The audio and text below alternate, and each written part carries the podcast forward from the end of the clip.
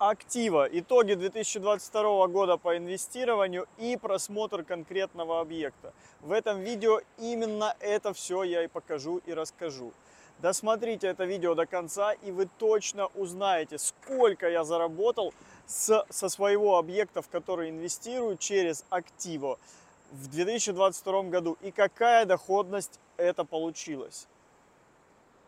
Но прежде чем мы пошли дальше, советую перейти в описание к этому ролику и найти ссылку на мой телеграм-канал, подписаться, потому что там я публикую такой контент, который никогда не попадает на YouTube канал. Это совершенно два разных формата, и один самостоятельный, и второй. Советую подписаться.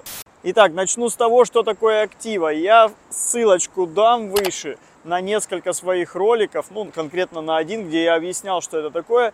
Это, скажем так, фонд коллективных инвестиций, который покупает на свой баланс торговый центр в разных городах России, сдает в аренду, управляет им и распределяет доход между всеми пайщиками, дольщиками.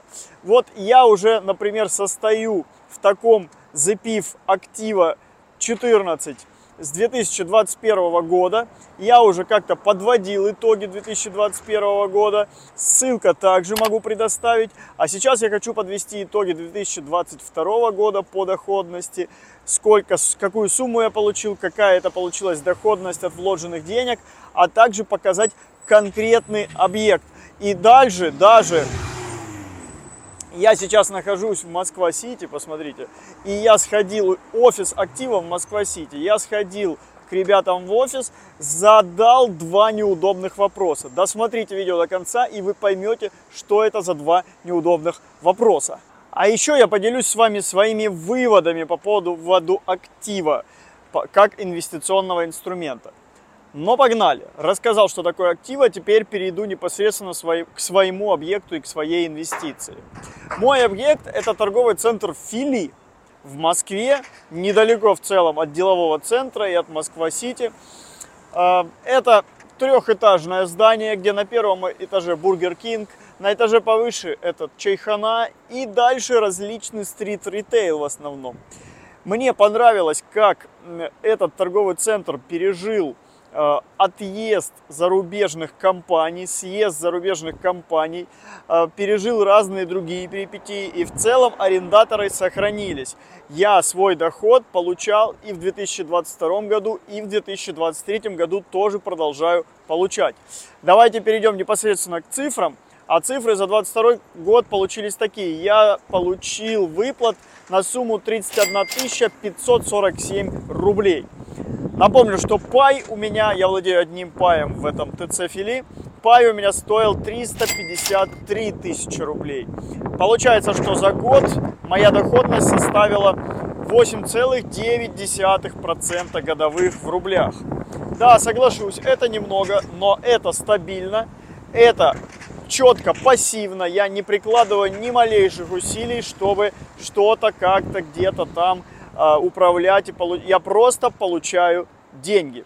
Кстати, вот немаловажно такое небольшое наблюдение. За третий квартал именно пришло денег больше. То есть третий квартал выдался самым успешным. Это что у нас получается? Июль, август, сентябрь. Ну, вот, вот такое вот наблюдение. Отмечу тенденцию актива, они все-таки идут в регионы сейчас и покупают складчину торговые центры в регионах. Вот, например, сейчас э, они активно, актива активно набирают деньги в запив актива 19. Это торговый центр, который открывается в Тюмени, например. У них есть уже по разным городам. Я спрашивал в кулуарных беседах у сотрудников актива, почему будут ли они еще покупать в Москве, почему больше не покупают торговые центры в Москве. Они сказали, что ценники выросли, ценники уже задрались выше некуда, поэтому приходится идти, собственно, в регионы. Ведь э, с одной стороны в Москве ликвидность, его всегда можно продать, скажем так, я имею в виду уже потом на выходе. С другой стороны, в Москве получается небольшая доходность, а инвесторы хотят и ликвидность, и доходность. Собственно, это те два вопроса, которые я задам э, сотруднику актива. Собственно, для того, чтобы сохранить доходность, которая как минимум больше банковского вклада, они идут в регионы, чтобы доходность была повыше, там, где ценник и уровень входа пониже, поэтому вот такие вот они принимают решения. Ярослав, приветствую. Здравствуй, здравствуй.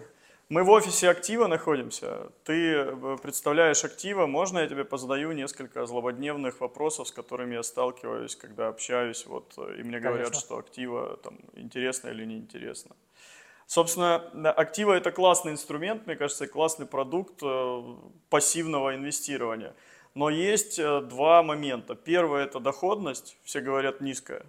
Что скажешь на эту тему? И второе, как выходить из всего этого? Как прокомментируешь? Доходность и ликвидность, да, это во всех инструментах, в принципе, больная тематика. У нас э, доходность достаточно хорошая. Безусловно, есть кейсы, которые выбиваются там в худшую сторону, есть кейсы, которые в лучшую сторону выбиваются. У нас есть объекты, которые по доходу дают в среднем 20% годовых на каждый год. Это какие? Это актива 10, актива 11. Вот если Ага. взять с первого года, причем там актива 10 был без возврата НДС. Даже так? Да, даже так. То есть там одна, одна доходность это то, что выплата идет, там порядка 10% с лишним. Сейчас там уже от изначальной цены порядка там 12%, 13 идет, почти 13. И дополнительно к этому рост стоимости пая. Мгм. Вот. И если поделить на все эти годы, там 4 года объект существует, то получается, что вот как раз там 20% годовых будет. То есть по 10% там э, на, по, по по 20% на каждый год Мгм. и оттуда, и оттуда там берется. И активы 11 туда же можно отнести. Есть объекты, ну, вот, которые на первый год только 20 дают, там в среднем, если на 10 э, лет смотреть, проекцию также делать, только от аренды там будет порядка там 12-15%. Мгм. И сверху еще от э, роста стоимости пая. Но мы единственное, вот, э, прости, да, не прогнозируем рост стоимости пая, потому что трудно прогнозировать, э, ну, там, рост стоимости недвижимости, неизвестно, когда он как вырастет, потому что обычно скачкообразно растет. Вот, но тем не менее, надо понимать, что этот доход тоже есть. А, То есть про доходность э, парируешь тем, что хорошая доходность в целом. Про Хорошая. ликвидность. Да. Но ликвидность тоже достаточно хорошая, опять же, с чем сравнивать. Если человек привык интрайдей торговать, там на минутке, допустим, да, у нас ликвидность плохая будет для него, Согласен. отвратительная. Но для человека, допустим, который хочет купить недвижимость и понимает, что потом недвижимость самому продавать, это сколько там, полгода нужно будет э, примерно потратить, плюс-минус, то наша ликвидность очень хорошая, потому что у нас там миллионов 10 можно обернуть в течение месяца реализовать. Как это происходит? Вот как, как а- а- алгоритм какой? Вот я хочу продать свой пай, что мне делать? Звонить Ярославу. Да, лучше позвонить Ярославу, спросить, там, по какой стоимости этот пай продавался в последнее время, за какое время продался, Мгм. и, отталкиваясь от этой информации, выставлять цену. Так как пайщик сам выставляет цену, там в личном кабинете прям кнопку нажмет, выставит, и мы там уже занимаемся продажей. То есть я через личный кабинет поставил, нажал кнопку, дальше уже вы предлагаете э, в- Дальше наша рынке. забота, да, и мы тут уже всем занимаемся, да. Понял. Мы делаем рассылки клиентам, мы на сайте вывешиваем, у нас телеграм-канал есть, ребята ведут, туда всю информацию также э, сливают, там все есть. И по срокам вот примерно, что ты говоришь, за сколько можно это все реализовать? Смотри, какой объем. Ну вот до 10 миллионов, да, ты говоришь? Ну, 10 за месяц мы можем обернуть За без месяц? проблем. Да, да, да. Потому что у нас совокупно в месяц перепродается там порядка 30 миллионов рублей. И с одних рук 10 миллионов, ну тут без проблем сможем реализовать. Опять же, там какая цена. Если человек поставит там на 10% на 20% дороже, чем там в среднем все продают, соответственно, ну там это будет растягиваться. Если он будет отталкиваться от рынка, ну как без проблем, люди покупают. Потому что, как я сказал, в месяц примерно 30 миллионов перепродаем, это чисто вторичный рынок. И на новый объект мы собираем, э, ну вот там, допустим, последний 19 фонд, мы с декабря, получается, в декабре начали сбор, по сей момент э, собрали там больше миллиарда уже. Мгм. Ну, как бы пок- показатель. Хорошо, спасибо, ответил на те два вопроса, которые тревожат Рад. читателей и зрителей. Благодарю. Welcome. Подведу итоги. Да, доходность не такая высокая, как нам бы хотелось инвесторам.